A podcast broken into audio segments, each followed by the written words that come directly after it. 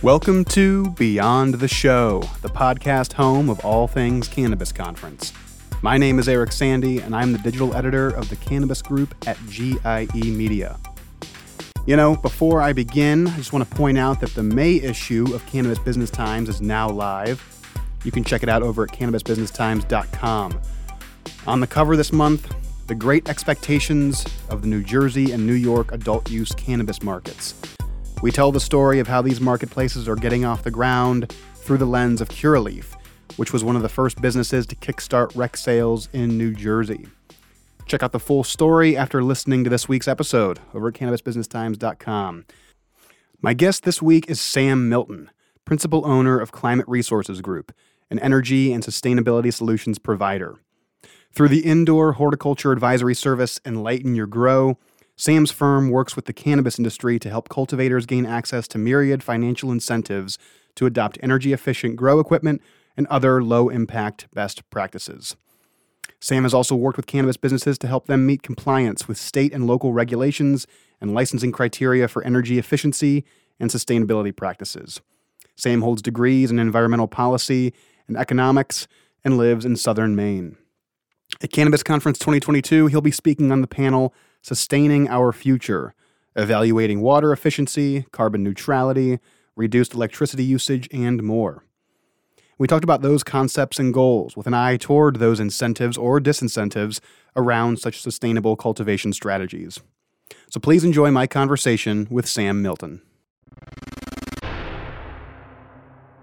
All right, Sam. Well, good morning. Very glad to have you on the show this week and uh, looking forward to talking about your session at Cannabis Conference coming up very soon in August. And we're going to sort of tee up that conversation by talking about sustainability, energy use, some incentives that might uh, frame that conversation in different regions across the cannabis market.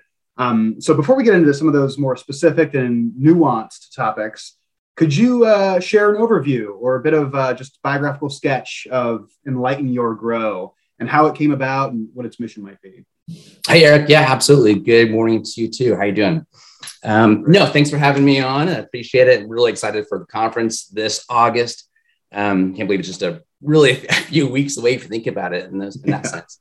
Um, but yeah, my work at Enlighten Your Grow is really all about helping growers grow more for less.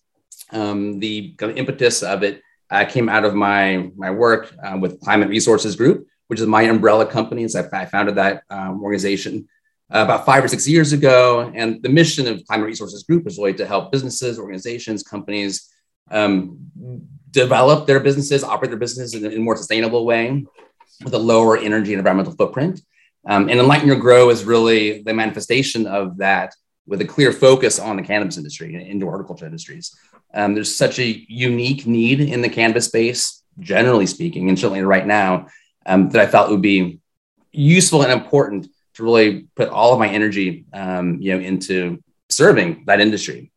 Um, so it's been it's been a trip. It's been a really exciting time so far. I think we've seen the industry grow together, and um, excited for the things that that we'll um, that we'll do together. Absolutely, and you know, just sort of looking out at the the rest of the U.S. here, indoor agriculture, controlled environment agriculture, it's kind of having uh, well, I was going to say it's kind of having a moment, but it's it's sort of an ongoing evolution rather than a moment per se. It's it's becoming more ubiquitous, not just in cannabis, but um, in other industries as well, and, and, for a lot of reasons. And in fact, a lot of states in the cannabis industry, the regulatory agencies mandate indoor cultivation, um, especially uh, in the Midwest and out east here. Mm-hmm. So, with that, of course, comes quite a lot of energy use. So, I guess I'm um, just curious from your perspective you know, with the growth of indoor ag across the US, how has the conversation around energy use evolved alongside that? Um, and, and how do we how do we think about indoor ag in an energy kind of conversation? Yeah, it's a good question. I think it's it's become more nuanced for sure. Um, if you're going to you know, go back to some of the earliest studies around the energy and carbon footprint of cannabis, um, they were pretty pretty scary, pretty dire, um, and based on frankly not a ton of empirical data, um, just you know ac- academic back of the envelope sort of um, study. And I think we're seeing a lot more real data, you know, coming into to telling story around the energy footprint of the industry. Um, still yet to be seen exactly how this will all turn out. But I think there's a greater appreciation now that the potential for the industry to be really highly, highly energy intensive um, is still out there, and a lot of you know companies are innovating to try to find ways to help growers um, reduce their energy footprint uh, and, and be more be more sustainable, be more efficient. Um, you're right that a lot of the the states effectively mandate indoor cultivation, which, if you think about it, you know, cannabis is a is, is a natural plant. Um, it, it evolved in nature, outdoors, um, and the plant theoretically, you know, prefers to be outdoors. Um, but because of public policy over the years, um, really come driven, I think, by the um, the war on drugs and this idea that marijuana will kill you, and we have to keep it out of you know sight of our children and that kind of thing. Uh, that was driven underground, um, and and that's kind of what we're seeing now is kind of the manifestation of that public policy decision 30 40 50 years ago um, and so for better for worse you know growers have learned to uh, to evolve the plant and to train it to produce characteristics and qualities um, that work best for them in the marketplace. Um, and that's where we are now. We just have this this fairly mature and maturing market around um, the practice of growing this plant indoors. So that's kind of where we are. We can't really, you know, unpack that. That is history. Um, yeah. We're seeing more cultivation outdoors for sure. Um, it'll be interesting to see what happens when the feds deschedule cannabis. Um, if in fact there'll be large outdoor farms that will be providing the commodity market um, in serving some of the northeastern states and, and Midwest. Um, but until then, we have a state by state approach, um, and indoor growing is the way it's going to be uh, for a while still. So, um, yeah, long story short, energy is going to be a big piece of that. Uh, simply because growing plants indoors requires a lot of power. Um, so my work is really all about trying to help growers understand their that they have options in terms of growing plants indoors um, and really connecting them with technologies and approaches uh, that can help them reduce their energy intensity um, and thereby increase their energy productivity. Um, so getting more more growth for lower inputs. Yeah, and I'd imagine that at the point when a business uh, or, or a team is building out a new facility or even retrofitting and they're getting up and running at the at the initial stage of their operation those options are all on the table. Um, you know they're able to build that into their their facility whatever that might look like. So at that stage with with a new build uh, or or retrofit i suppose what are some of the more overlooked options or approaches that that maybe growers and, and their teams might be missing uh, to just get off on the right foot uh, sustainably yeah, well, there's certainly a lot. I mean, I think the thing is that the, the initial planning phase, the very, very early uh, phase, you know, you know, most growers are really forward thinking. They're really um, curious about technologies that can you know, make them, you know, do as well as they possibly can. Um, and you know, you know, they're looking at the most efficient technology. They're looking at the the for the most part, you know, really sophisticated controls, automation, um, and they want to do that. But when push comes to shove, um, you know the budgets get tighter you know the margins you know get get pinched. They may be thinking about lower commodity prices um, and if they're not they certainly should be planning for that. Um, and the priority therefore becomes just let's, let's get it done. Let's get you know some plants in the ground. Let's get building put up and we'll deal with all the other you know kind of bells and whistles later. Because i think there's this perception that looking at energy efficiency and planning for for sustainability um, is kind of a it's a nice to have. It's not a have to have, um, and I think that's been kind of the, the, the biggest problem right now in the industry. Um, really, from from many businesses, really. Um, but I think there's this this rush to market uh, that we're seeing in the cannabis space uh, right now, and again, that's driven by by economics. It's driven by regulations. It's driven by just the reality on the ground. Um, but I think even despite that, I think behoove a lot of, um, of investors and owner operators uh, to really kind of fight the urge to just get something happening yesterday, um, take a step back, try to put a little bit more money into into designing and building facility um, that is flexible, you know, that is focused on sustainability, Um, the extent that it just reduces their overall energy footprint, um, would go a long way uh, to helping them you know, be more profitable down the road. Yeah, I think um, you know that phrase "nice to have" is an important one, and uh, as well as the the, the costs of, of, newer or innovative technology that, that, over time those costs may come down, but but at a certain point they they are very high. But that nice to have phrase is interesting because I know that mm-hmm. another word that comes up in this conversation is incentive, and mm-hmm. uh, it, it, has a specific meaning in this context. And I know that um, uh, with Enlighten Your Grow, you've worked a lot in this arena in terms of mm-hmm. the energy incentivization uh, mm-hmm. process. Mm-hmm. Could you maybe, I guess, on one hand, define incentive just in this context and, and, explain how growers might think about that? Yeah, sure. Well, I think about incentive incentives in the plural because there are really multiple drivers um, that you know try to nudge uh, cultivators in the industry um, towards adopting energy efficiency. Um, I think about first the regulatory incentives. Um, so Massachusetts, where I've been um, based for the past number of years, and I live in Southern Maine. Um, but following Massachusetts, Massachusetts industry, you know, pretty closely, um, and grew my company up alongside the state's regulated industry. Um, you really kind of see how the state tried to incentivize growers to adopt more energy efficient approaches. They certainly, in their applications, uh, uh, cultivation applicants um, are required to to at least describe, you know, how they've thought about energy efficiency and renewable energy, and kind of what their best what their, practices are around that. So that was to some extent an effort by the state to incentivize folks to at least you know to, to, to use the, those words in their application whether or not they actually think about it sincerely is another story um, i hope they certainly do um, but that's that's one thing. I think even Massachusetts they did dangle a um, basically like a, a, prize for those businesses that they thought were going above and beyond. They had this environmental leader sort of label that you could put on your um, on your products. I really don't know if anybody actually took took the state up on that, um, but it was a, it was an effort nevertheless.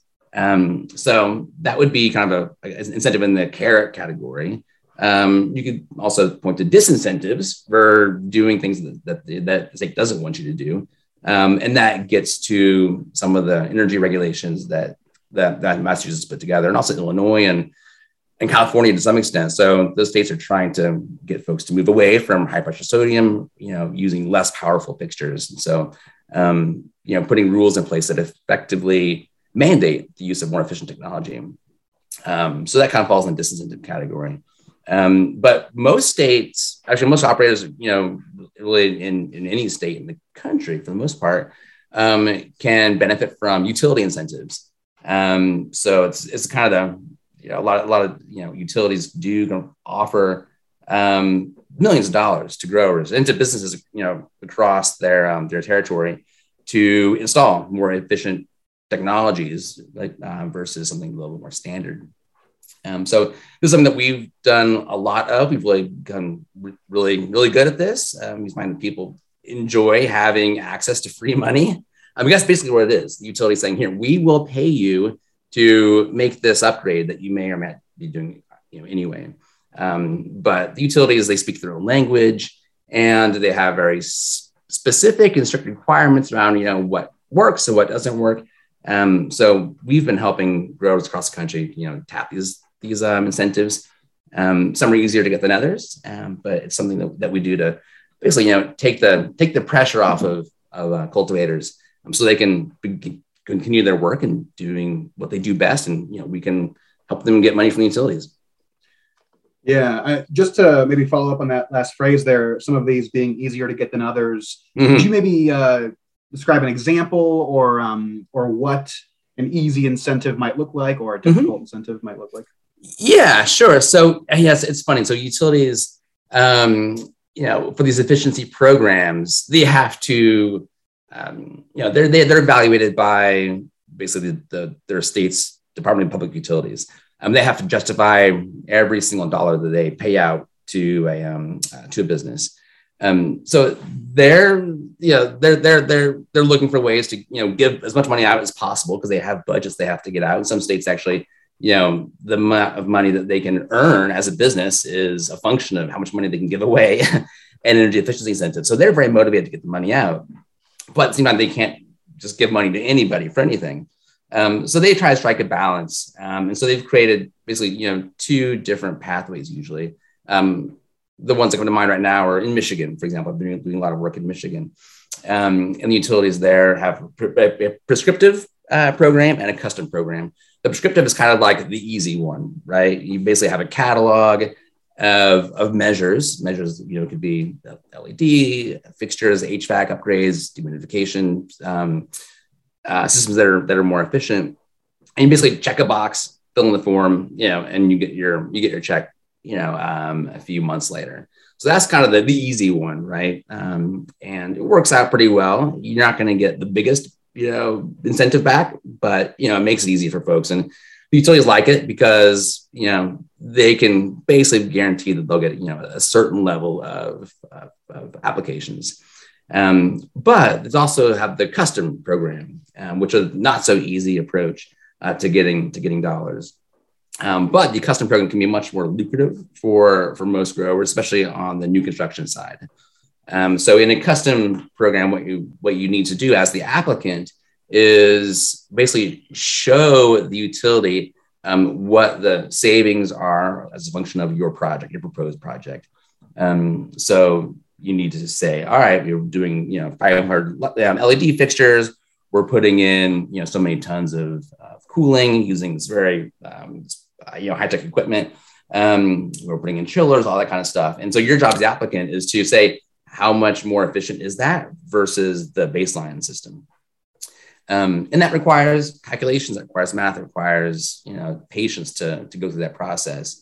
Um, and it's it's it's certainly it's it's not impossible to do. Um, but we're finding is that utilities respond well to you know a, a, a much more rigorous approach to that work. Um, and the easier you can make it on the utility, basically, the more the happier they'll be, the more money they'll give you. Um, so we've been doing some really interesting um, modeling around what those statements can look like um, in, a, in, a, 3D model, um, which is really unusual for uh, the cannabis industry. Um, we don't see many of these, but we put together a 3D model about um, what the savings could look like for a facility and deliver that to a utility. and their, their minds are blown and they love it because they actually have something that they can take to their evaluators and say, yep, we can actually prove, you know, every single watt that this facility, you know, um, this this project uh, will deliver. Um, you know, as as opposed to you know they have to hedge their bets most of the time um, if that if that that data is not shown. Yeah.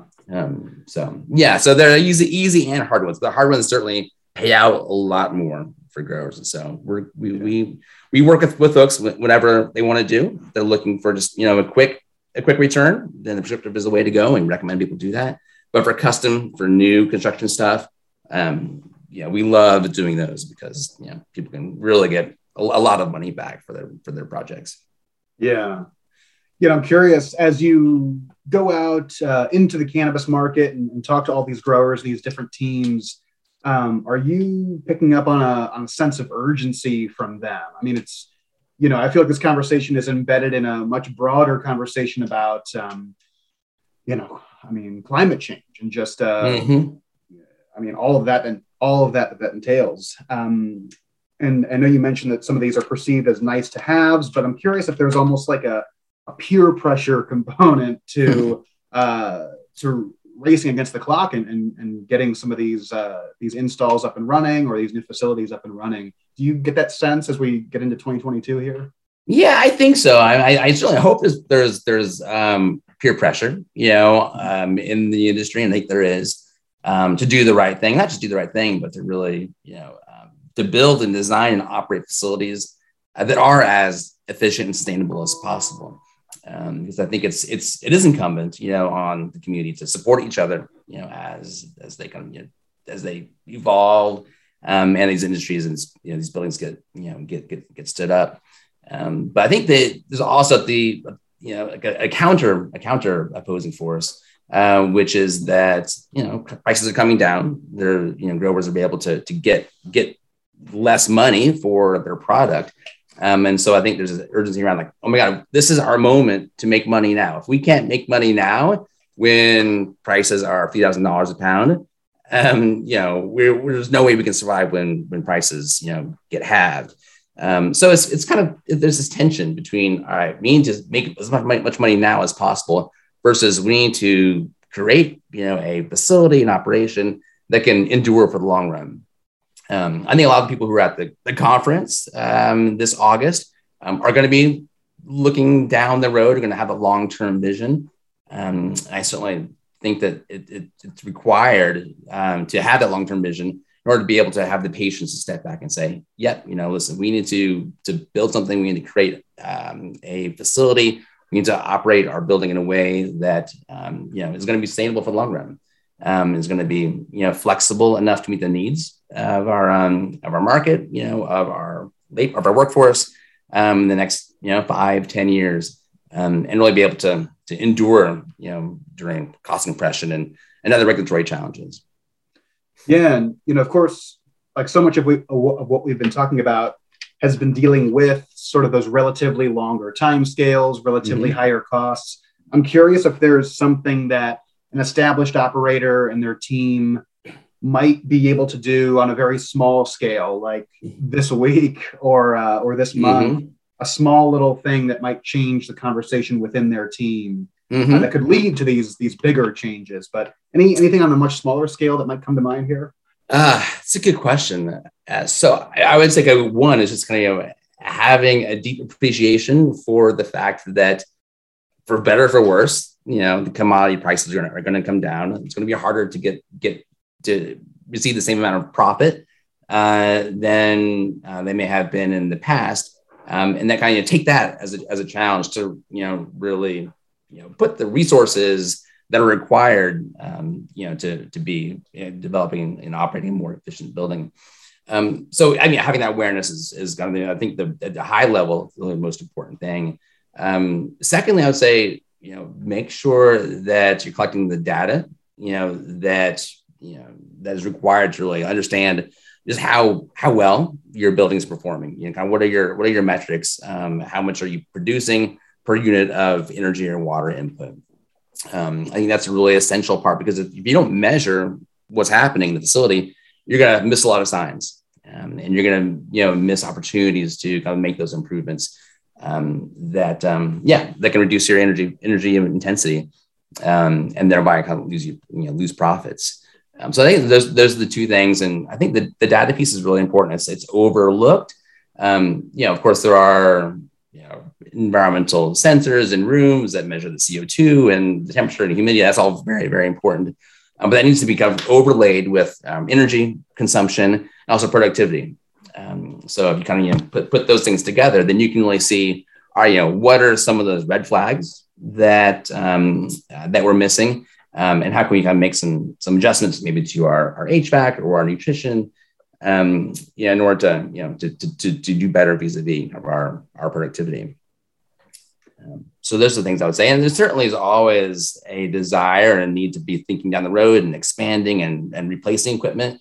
Um, you know, so you know, this I think future proofing is really important. Again, that kind of gets to having a long term vision um, and you know understanding the need to be flexible you know as as as things get more challenging in the years to come yeah absolutely um, well at the risk of maybe uh, you know asking a question that's kind of similar to that last one one thing i, I have liked asking all the guests on on the show mm-hmm. is is what you're hoping attendees take away from your session in august so mm-hmm. may have uh, covered some of that ground in that last answer but in terms of uh, of leaving the show in august heading back to their place uh, you know, and the fall begins in 2022. What are some uh-huh. things that you're hoping folks get out of the session in, in, in, August?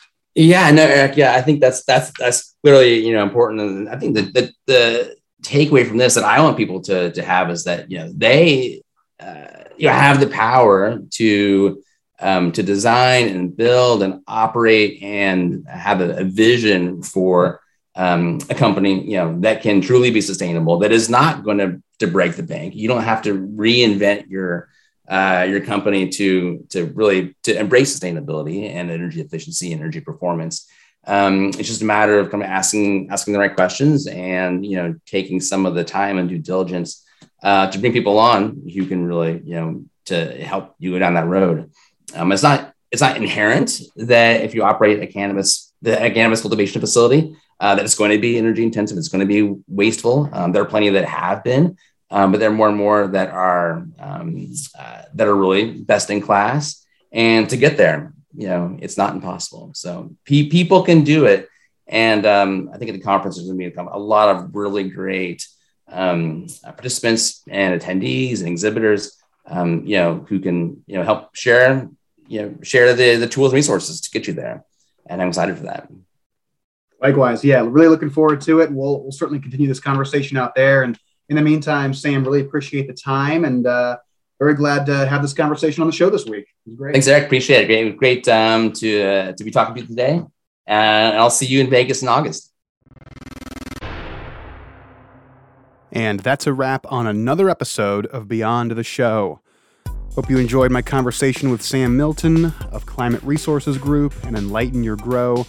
You know, it's always fantastic to sort of dig into what can be a fairly complicated topic, but doesn't need to be. This, this whole issue of creating a more sustainable cannabis business. Of course, we're, we're talking mostly about indoor grows, but there's a lot of ways of approaching that topic, and we're going to get into those out at Cannabis Conference 2022. This was just one aspect of that panel that Sam's going to be speaking on. Again, the title of that one is Sustaining Our Future Evaluating Water Efficiency, Carbon Neutrality, Reduced Electricity Usage, and more.